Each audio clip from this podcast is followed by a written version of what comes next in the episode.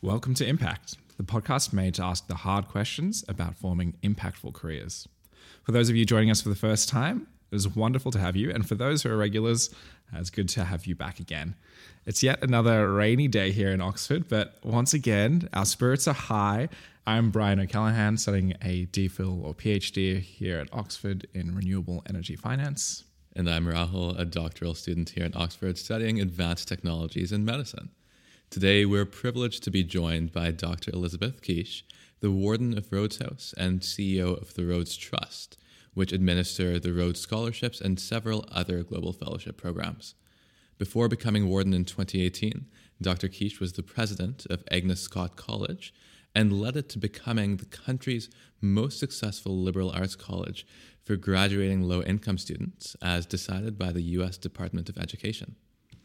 Dr. Kiss was the founding director of Duke University's Kenan Institute for Ethics and built a long standing career as a moral and political philosopher, teaching at several colleges, including Princeton University. She holds a BA in philosophy from Davidson College and received a BPhil and DPhil in philosophy from the University of Oxford. Elizabeth, thanks so much for coming on Impact today. Thank you for having me. I'm really excited to have this conversation with the two of you. Well, as Rahul was expounding your list of experiences, it's quite overwhelming.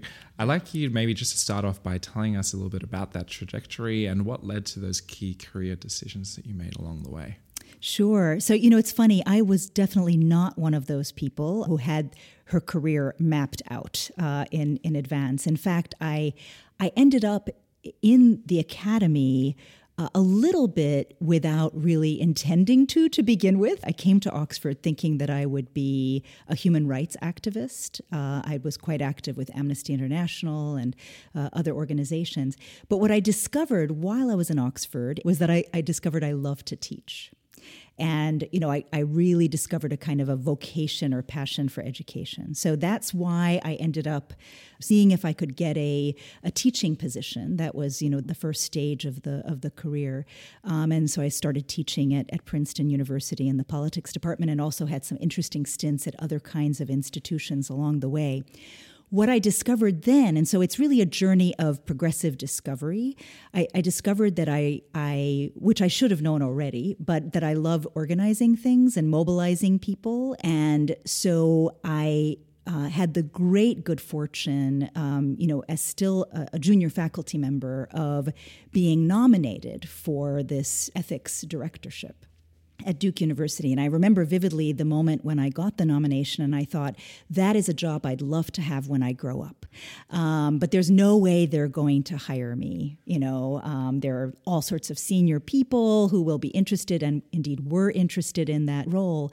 But I decided, because in part because a mentor said to me memorable words, which was, don't be an idiot apply.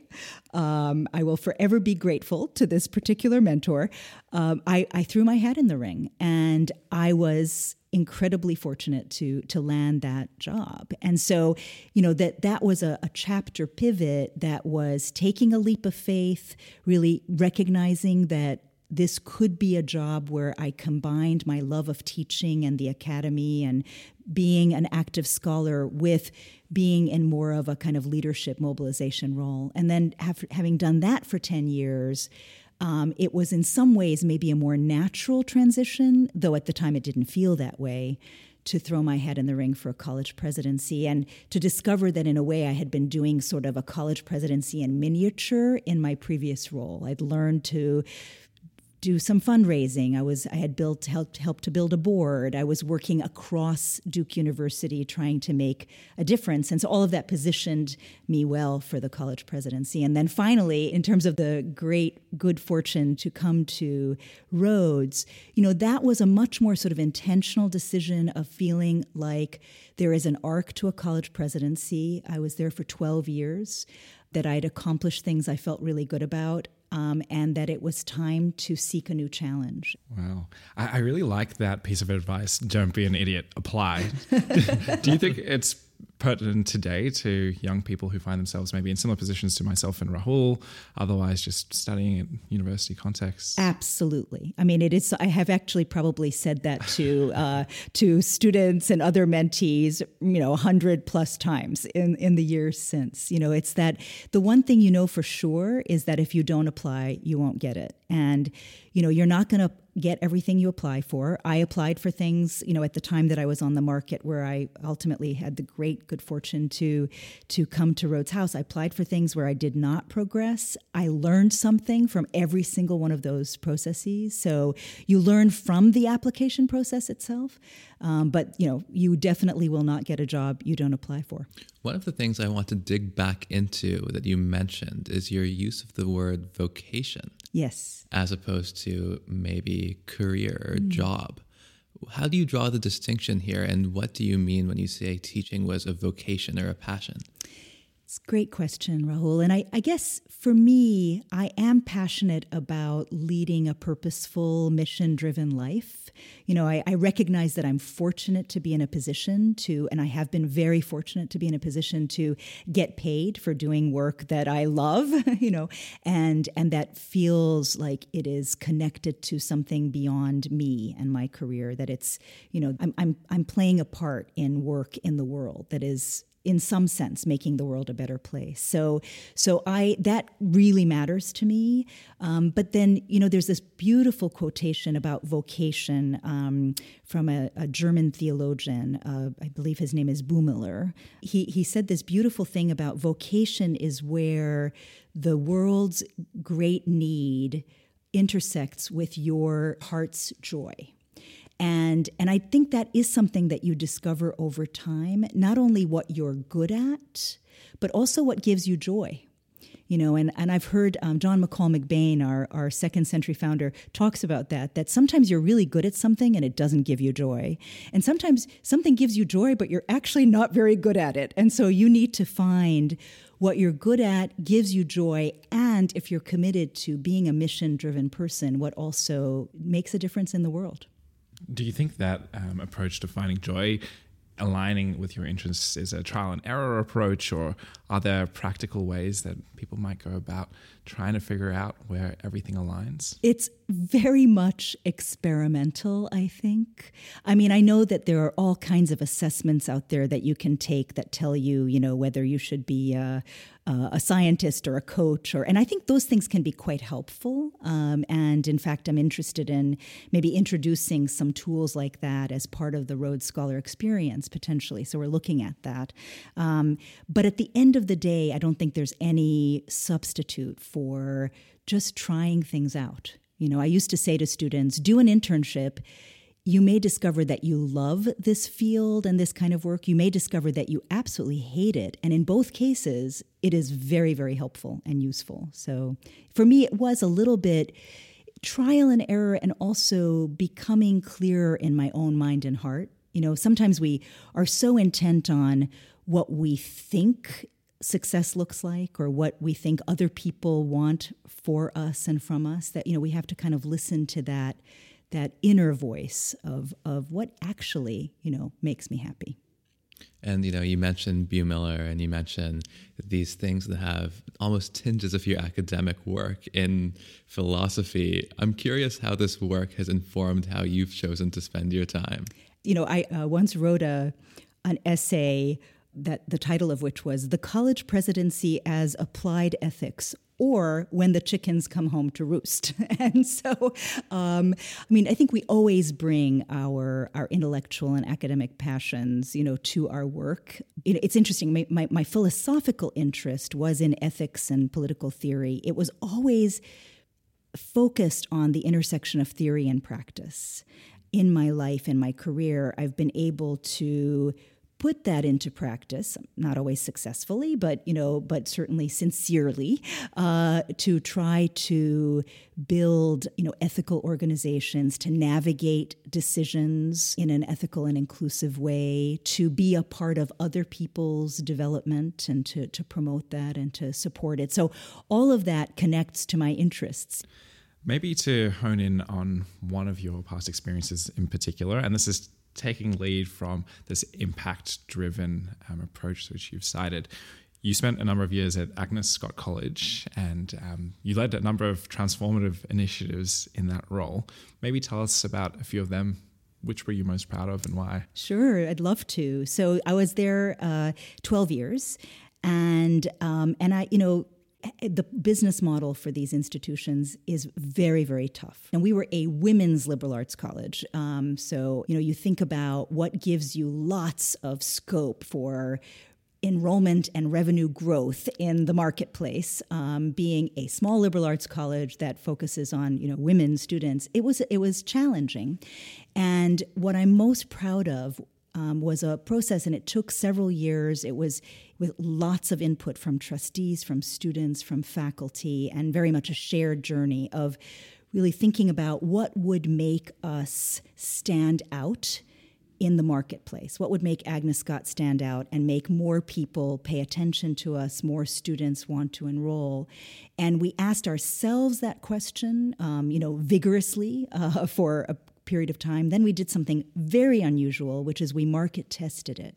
So we market tested eight different ideas, uh, uh, hired a firm that did very rigorous kind of um, uh, simulated decision modeling with uh, applicants. Um, so this is not the usual approach yeah, to strategic wow. planning in higher education. But so what came back was if we really focused the undergraduate experience at Agnes Scott around global learning and leadership development, and we did that in a universal way, that we would see significant enrollment growth. And so that was then a whole huge process of redesigning the whole curriculum. So just imagine the the thousands of arguments that went into you know this actually happening and then we launched it and um, saw a huge increase in enrollment. I mean, record record breaking classes, uh, growth in the rankings, uh, all sorts of you know. So it was a very exciting uh, moment, and for me, it was so gratifying because I felt like we we had made ourselves a more compelling institution while retaining our soul, and we had done it in a way that that engage the entire community. And uh, so I, I, you know, it was one of the toughest things I've done in my entire life, um, but also uh, one of the most rewarding. And what a good example of how you can do something that is at once community driven and also rigorous and evidence based. Absolutely. So Right now, you are the first female warden of Rhodes House in a historically somewhat conservative organization. Can you tell us what stepping into that space has been like for you? Absolutely. You know, one of the things that uh, gave me such joy after my appointment as warden was the outpouring of welcome messages and support from from the scholar community globally you know that and it was it was alums from the 1950s and 1940s as well as uh, you know people who had just gone down in the last few years and and current scholars. So i you know i came in with a really wonderful sense that the Rhodes Scholar community was excited about this, um, you know, the, the, the, fact that we had our first woman uh, warden. Of course, that also comes with a certain level of pressure. You know, you're you're the first one, and so you really want to. You always want to do well. Um, but if, but I do feel that I feel that uh, um, that sense of, of, responsibility, you know. But it's been wonderful. It's been really wonderful, and I, I guess the other thing is I've come to Oxford at a time when um, with you know great contrast from my own experience of being here in the 1980s there really is a critical mass of women leaders uh, in the university. I mean starting with the vice chancellor but you know heads of house heads of department. Um, it's i think it's a very exciting time at this point to be a woman leader in Oxford. I mean, a lot of those people are the first in their, you know, the, the first ever. So we're still in that generation of the trailblazers. Um, but there's great solidarity uh, amongst that that group of women leaders, and it's it's been just lovely being back here and uh, feeling very welcomed. Do you maybe have any further advice for uh, other young trailblazers who are looking to follow suit? Sure. You know, I think one of the pieces is, um, you know, it, it, sort of goes back to what I was saying earlier about don't be an idiot, apply, you know, so to be open to that, to be willing to put yourself forward. Um, I think another piece of advice is to seek out people who can be your network of support. Um, I think that is really, really important. And then the other piece, you know, I, I think, and this is maybe more specifically about being a woman, uh, although in my case, also only being the second American uh, warden. As I was coming to Rhodes House, I remember thinking to myself, and in fact, some people um, in my friend group sort of teasing me about this that, you know, Elizabeth, you're going to have to tone yourself down. You know, you are this ridiculously warm and fuzzy person who hugs people all the time. And, you know, maybe that won't be appropriate in this new context. And so, but I discovered that it was okay for me to be sort of authentically myself. Um, you know, I'm the kind of leader who tends to try to bring people into the here's what we're wrestling with. Here's what i'm personally wrestling with. Here's here's what you know what i'm trying to accomplish. I, I really try to get people's input. And um, you know that may not be people's sense of a traditional leader uh, a, a leader type or archetype but i think when you're a trailblazer you need to find that right balance. You know, you do need to pay attention to cultural norms and, you know, not run roughshod over them. But I also encourage people to just be authentically themselves. I think that uh, concept of authenticity and the worry of losing authenticity as you progress through your career pathway is one which really sits on the minds of many people throughout their course of their career, I'm sure. Yes. Um, and I think perhaps one of the common pitfalls in choosing a future career pathway is putting authenticity aside and trying to mold yourself to that which is existing. Mm. Do you maybe have any other common pitfalls in mind um, that mm. young people in particular may fall into and could avoid based on your experiences? Yes. I think one piece is, and it, it goes back to what we were saying about being willing to experiment and to trust that you will b- learn through experience. Sometimes, and this may be a particular pitfall for Rhodes Scholars with all their talents and their you know their brilliance and often talent in different directions and different areas is not taking that leap of faith not not being afraid to commit you know, this may not be the direction that will define the rest of my career, um, but I'm going to to give it a try and learn as I go. You know, I think that you know to have an impact, you have to be willing to take some leaps of faith. You have to be willing to um, do things that may not uh, that that are maybe high risk and high reward you know and uh, and so i just encourage people to be willing to take those leaps and and not to overthink you know um, is this going to be the right path for me forever? You know you don't know that. Nobody knows whether it's going to be the right path. Right and one of the things we were intending to ask you about actually was young people wanting to do something meaningful with their careers being unsure about how exactly to get there there's uh, some underlying assumption there that you have to know how to get there before you can make a decision. Yes. And the fact is, this is a decision that you will make with imperfect information. Um, and that will be true for the rest of your life. I mean, I have to say that uh, after I announced at Agnes Scott um, that I was going to uh, step down from that presidency, uh, you know, in a year. And then I had that moment of absolute terror. You know, I am going to be unemployed. You know, so it doesn't go away. You know that that that kind of anxiety. Although over time you can kind of walk back from that from that anxiety um, more easily than perhaps you know earlier in your in your career. Um, you actually know more than you think you know what is it that I like to do? What kind of work, you know, gives me satisfaction and flow and joy? And to recognize that you may be able to pursue that in in different sectors. You know, increasingly I find that scholars end up having careers that span different sectors. So they might be in the academy, they have stints in public service, they work for an NGO, um, they work for a, a for a, a, a company, um, a for-profit company.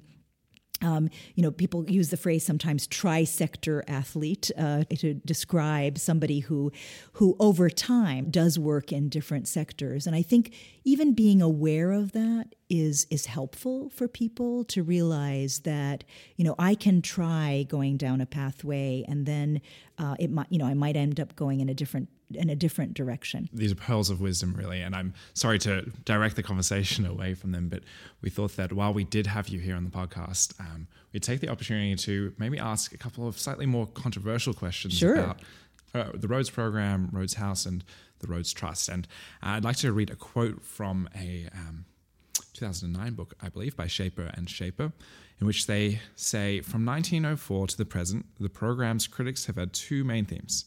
First, that too many scholars were content with comfortable, safe jobs in academia, in law, and in business.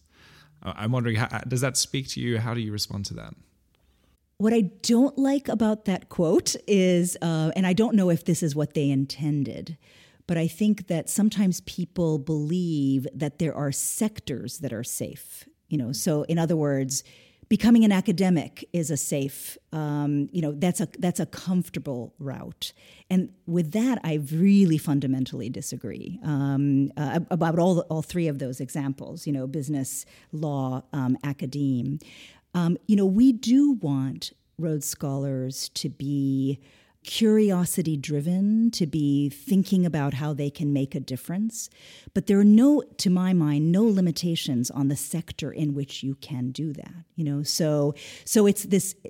So I guess that's my disagreement. It's it's it's it's um, there are no comfortable sectors. You can be a a transformative, innovative person in the classroom. You know, in the academy, in law, um, and in business, and and as I think about the many, many Rhodes Scholars uh, over the generations that I've uh, that I've come to to know, um, what I see is patterns of people. You know, in some cases, they may be doing their most innovative and interesting and impactful work beyond their day jobs. You know, so we have a lot of people who do really interesting work in their um, philanthropic or extracurricular or civic activities, uh, but also people over time doing.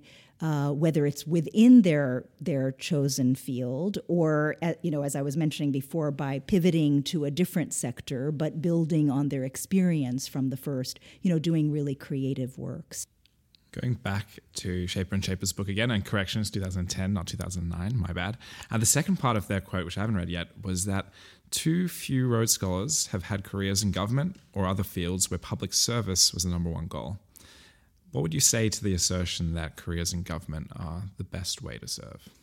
Yes, well, you know, uh, Cecil Rhodes himself in the will talked about um, he hoped that his scholars would um, i will i hope i get the language right. I may not be getting it right exactly but w- could uh, will value the performance of public duties as their highest aim.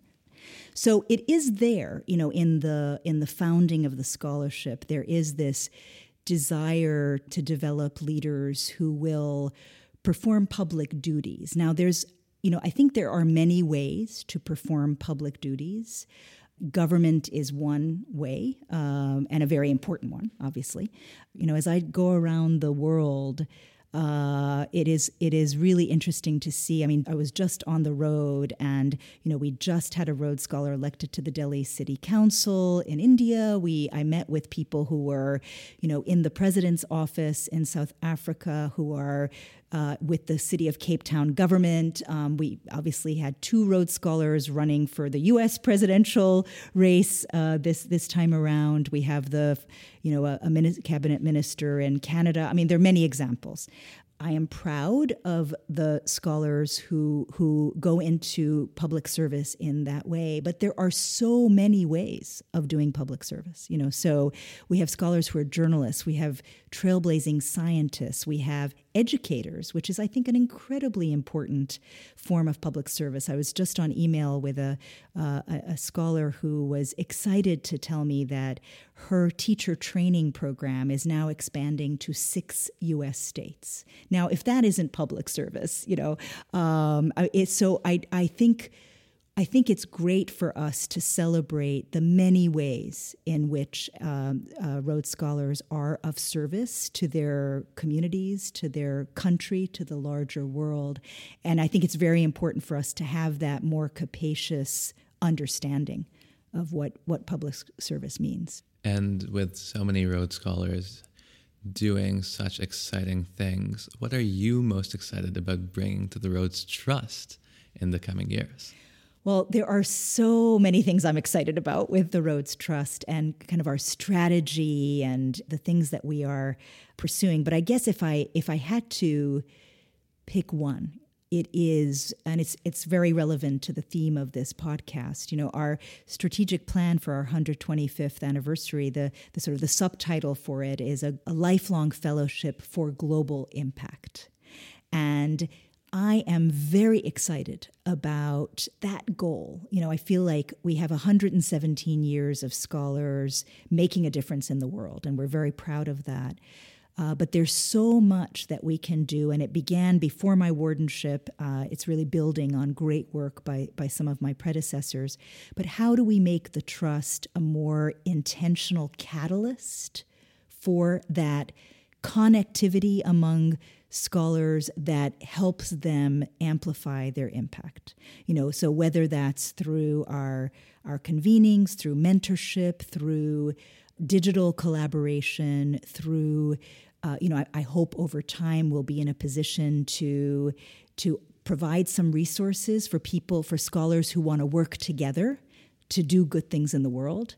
You know, so just to give you an example, and it goes back to your previous question about uh, public service. You know, we have a, a really interesting number of scholars who are involved in city government, right? And they're in different parts of the world. You know, one of those those little fantasy ideas, you know, is like if we could get them together and to think about, you know, the cities of the 21st century and how do people who are in Delhi city government and Birmingham, Alabama city government and Hartford, Connecticut and Cape Town, South Africa, you know, how could they learn from each other, support each other, and amplify one another's impact. You know, I think that's a, a, new kind of role for the trust is to be in that catalytic role uh, of fostering that lifelong fellowship. And I'm, I'm very excited about that. Well, exciting times ahead. Elizabeth, thank you so much for joining us on the show here today and for really insightful and thought provoking comments. To our listeners, thank you for joining us once again. I'm Brian O'Callaghan here with Rahul Arora, and this is Impact.